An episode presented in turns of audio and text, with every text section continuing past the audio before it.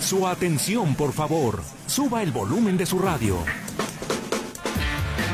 Porque aquí, en el 1150 de AM, tenemos la información de los espectáculos. Cine, música, teatro, televisión, redes sociales y entrevistas. Esta es Tercera Llamada. ¡Comenzamos!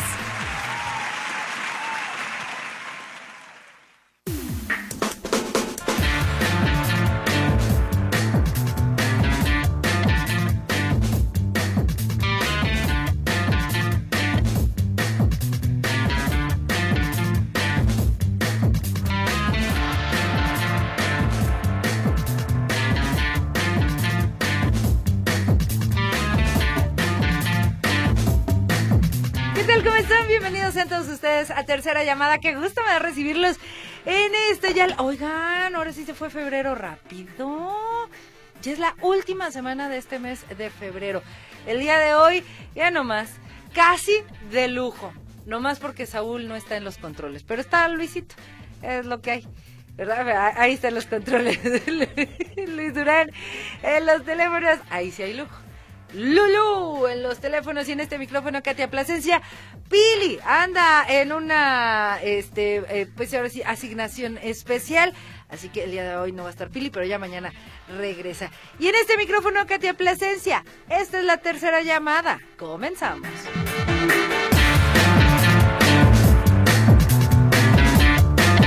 Oigan, fíjense que el viernes pasado tuvimos la oportunidad de platicar en exclusiva con Patti Cantú, esta cantante tapatía que de verdad para mí es una gran artista en todos los sentidos, canta, eh, compone, eh, hace la música y anda metidaza en muchas cosas. Pero tuvimos la oportunidad de platicar con ella y aquí está parte de esta entrevista. El día de hoy una gran tapatía que nos tiene de verdad orgullosos, Patti Cantú. ¿Cómo estás, Patti? Muy bien, bien emocionada de estar de vuelta en casa y de saber que por fin traigo esta nueva gira para acá este año. Oye, Pati, una de las preguntas que yo siempre te he querido hacer, ya te viste toda la evolución musical, pero profesional, pero también personal que has tenido desde aquella chavita que veíamos en Lu hasta hoy por hoy? Pues no sé si lo tengo así consciente paso por paso, pero sí tengo un nivel de entendimiento de que no soy la misma, de que han pasado muchas cosas y que creo que sí he crecido como ser humano y, y, lo único que no ha cambiado es que amo con todo mi corazón hacer música. Oye, ya nos dices que vas a traer muchos, eh, muchas sorpresas a Guadalajara con este tour, pero una de las sorpresas sería que lo grabaras, porque pocos son los artistas que vienen a grabar aquí a Guadalajara sus conciertos. ¿Tú lo harás? Bueno, no está ahorita eso en los planes, pero me parece algo muy interesante. Tengo que decir que mi álbum 333 lo grabé en Guadalajara. Traje acá a Guadalajara por primer, su primera vez en México, eh, fue en Guadalajara para Carol G, en esa invitación del 333, y no fue suficiente. Eh, vinieron artistas de todas partes del mundo. Entonces, yo uso mucho Guadalajara. Aquí grabo la mayoría de mis videos, uso muchos productores de acá. Em, no sé si ese concierto pero no es mala idea. Así que vamos a rebotarlo. Ah, te encargo entonces el crédito. Sí, sí, sí, te lo prometo que sí. Te pongo ahí créditos, créditos. Conste. Oye, Pati, yo, sé que traes una agenda bien apretada y bien complicada, pero por último, te has desempeñado como cantante, como actriz, gran compositora. ¿Qué onda? ¿Qué te falta por hacer? ¿A quién le sueñas por componer? Que te grabe tu música. ¿Con qué es el siguiente paso que desea Pati Cantú? Pues mira, el siguiente caso, caso paso, y lo estoy intentando hacer ya, eh, tiene que ver con la producción. Yo ya coproduzco muchos de mis, de mis temas. Eh, he producido algunas pocas cosas para otros artistas, como Jimena Sariñana. Tengo muchas ganas de crecer este tema de la producción para las mujeres. Tengo muchas ganas y está en mis planes intentar poner un tipo de sello para productoras, eh, mujeres exclusivamente mexicanas, en Guadalajara y de ahí generar mucho trabajo para nosotras también en ese ámbito donde se nos dan menos oportunidades, pero somos bien fregonas. Eh, y pues también desde, desde el lado de los Grammys y, la saquen, vamos avanzando muchas cosas. Tengo, los Grammys eh, ya se volvieron viajeros, ya fueron a Sevilla, sería un sueño para mí eh, conseguir también que vengan a México. o sea, tengo muchas metas que no solamente tienen que ver con, con Patti Cantú, pero ahí están y las estoy trabajando. Y para mí me encantaría mm, grabar algo con Ángel Aguilar, me encantaría que me grabara algo El Potrillo. Eh, me encantaría, estoy pensando yo, pues cerrar algunas de las colaboraciones que ya tengo como medio habladas ahí por Instagram y por WhatsApp, que son artistas mexicanos. Yo soy muy fanática de los artistas mexicanos. Ahí está parte de esta entrevista con Patti Cantú, que de verdad se viene un buen concierto. Feliz Breakup Tour, 3 de mayo, en el Teatro Diana. Y ya veremos, dice que este concierto que va a ser aquí en, eh, en Guadalajara, lo quiere hacer, por lo menos que va a ser el más padre en producción pero también eh, obviamente en invitados. Quiere traer a, a, todo mundo a su, a su casa, a su tierra y demás. Y algo que a mí me llama mucho la atención es esto de los Grammy porque pues es verdad, ningún otro artista ha mencionado siquiera de, oigan, pues ya que salieron, vamos trayéndolos a México. Total, no les queda tan lejos. De Estados Unidos a México no es tanto tanto el mover y acá en México tenemos grandes lugares en donde se podría llevar a cabo estos premios que son de los más importantes en cuestión de, de música. Claro, estamos hablando de los Latin Grammy, pero no importa, de todas maneras son los, los premios que muchísima gente eh, eh, involucrada en el mundo del espectáculo pues desea obtener.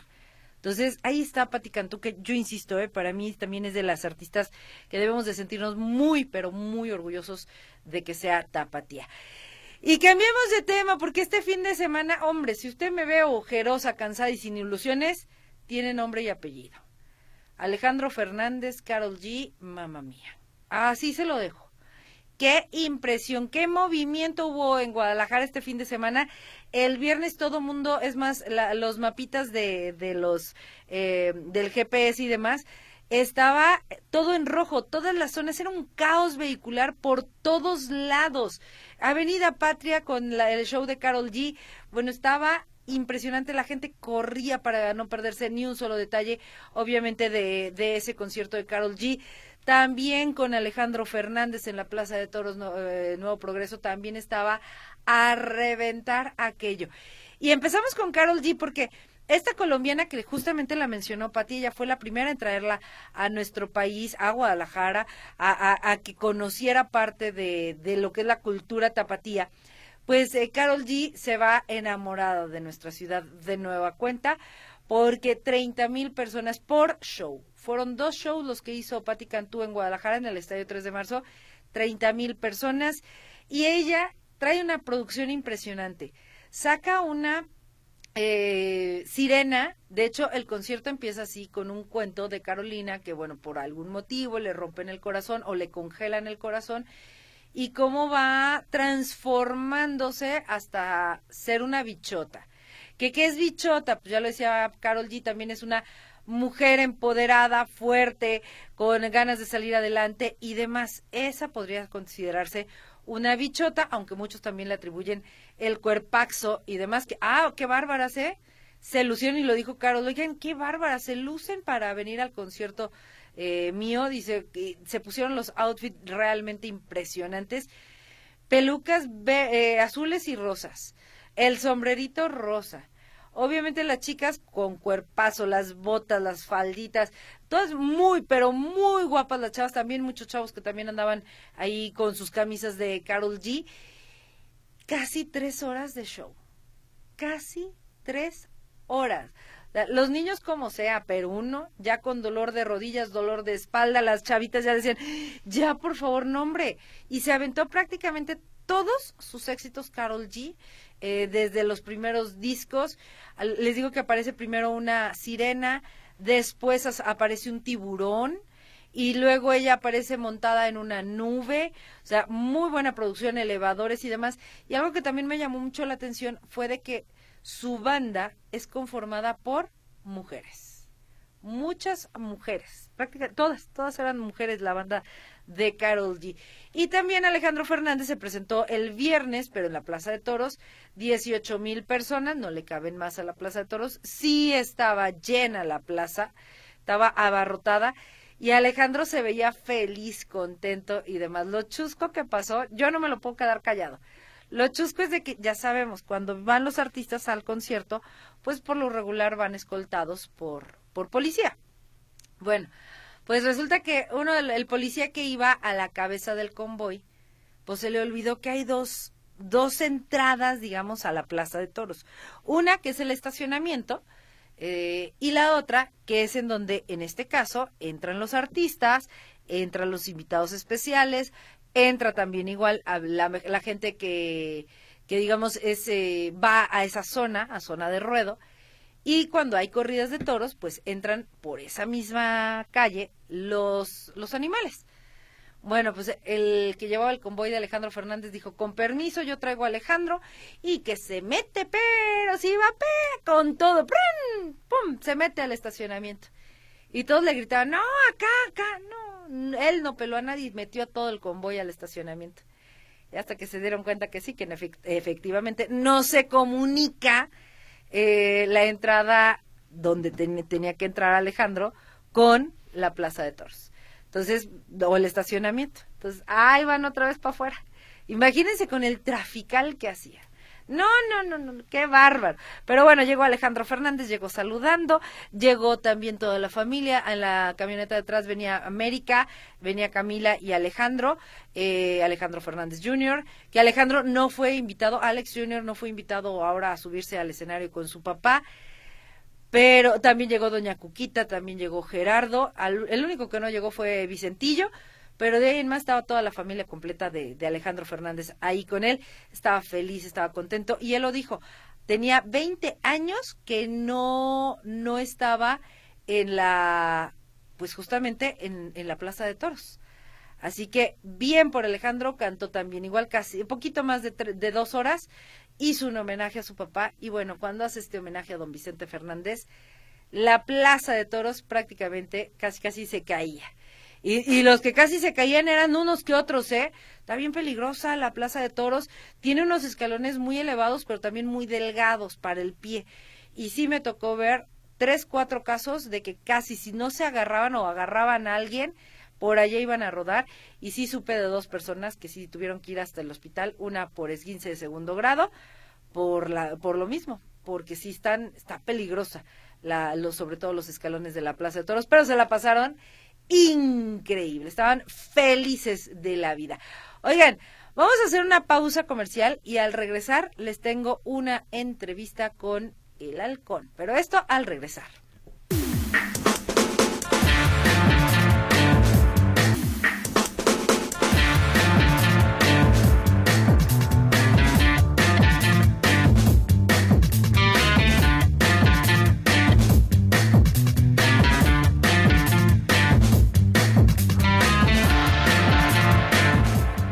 Oigan, fíjense que hace un momento tuvimos la oportunidad de platicar con el director de la película El Halcón Sed de Venganza. Es una película mexicana, es su ópera prima y pues ya llega a las salas de cine, pero además cuando de pronto vemos que la distribución la trae Cinépolis es porque sabemos que algo vio y obviamente está interesante. Así que parte de esta charla que tuvimos con el director de esta película, aquí se las presento.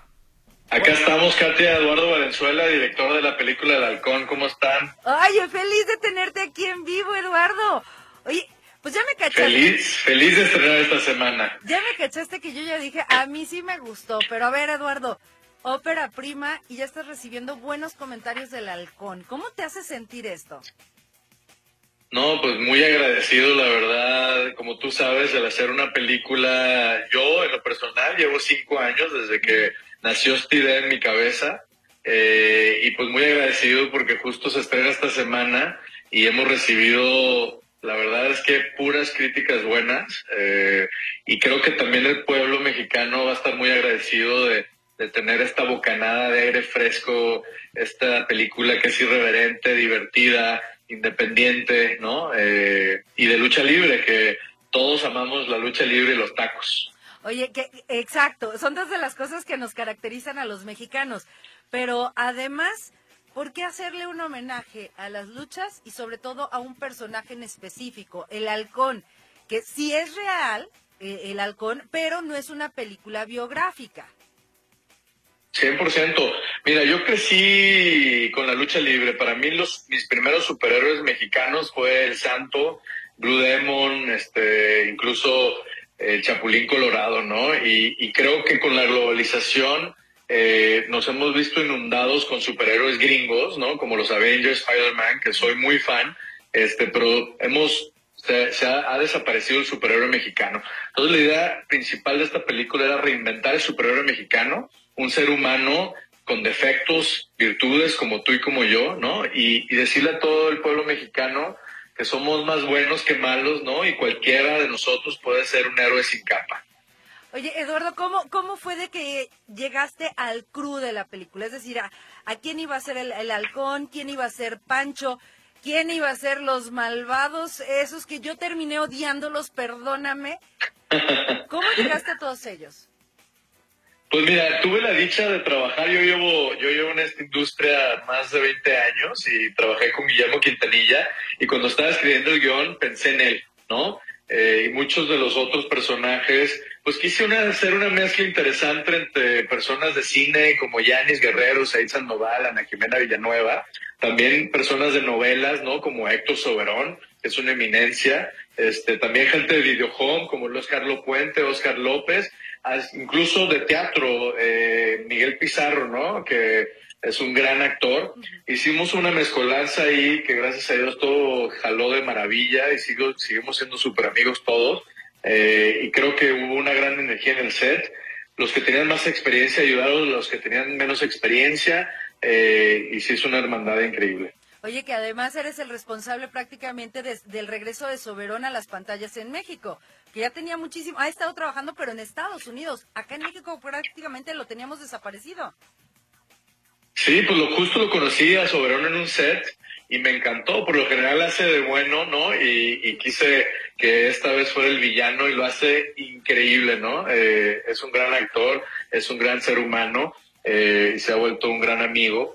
Eh, pero sí, también hablando un poquito del halcón, yo hice una investigación de más de dos años, ¿no? Entrevisté desde Blue Demon, Místico, eh, y me encantó cuando entrevisté al halcón, que se llama Daniel Ortiz. Eh, es una persona este, bondadosa, es, un, es una gran persona, y fue contemporáneo de todos ellos, ¿no? Fue contemporáneo del Santo y Blue Demon. De hecho, el Santo dice, dijo en una entrevista que ha sido una de las luchas más difícil es el pelear contra el halcón, eh, porque es campeón nacional grecorromano, fue a los Panamericanos. Eh, lamentablemente no tuvo el reconocimiento que merecía, pero esperemos que con esta película eh, lo tenga. Oye, hablar de cine mexicano, luego para mucha gente es hablar complicado. ¿Tú con cuántas copias vas a salir a partir de este jueves? Pues mira, afortunadamente tenemos una de las mejores distribuidoras de México, si no, si no es que la mejor, Cinépolis Distribución, y vamos a salir con 400 copa, copias a nivel nacional.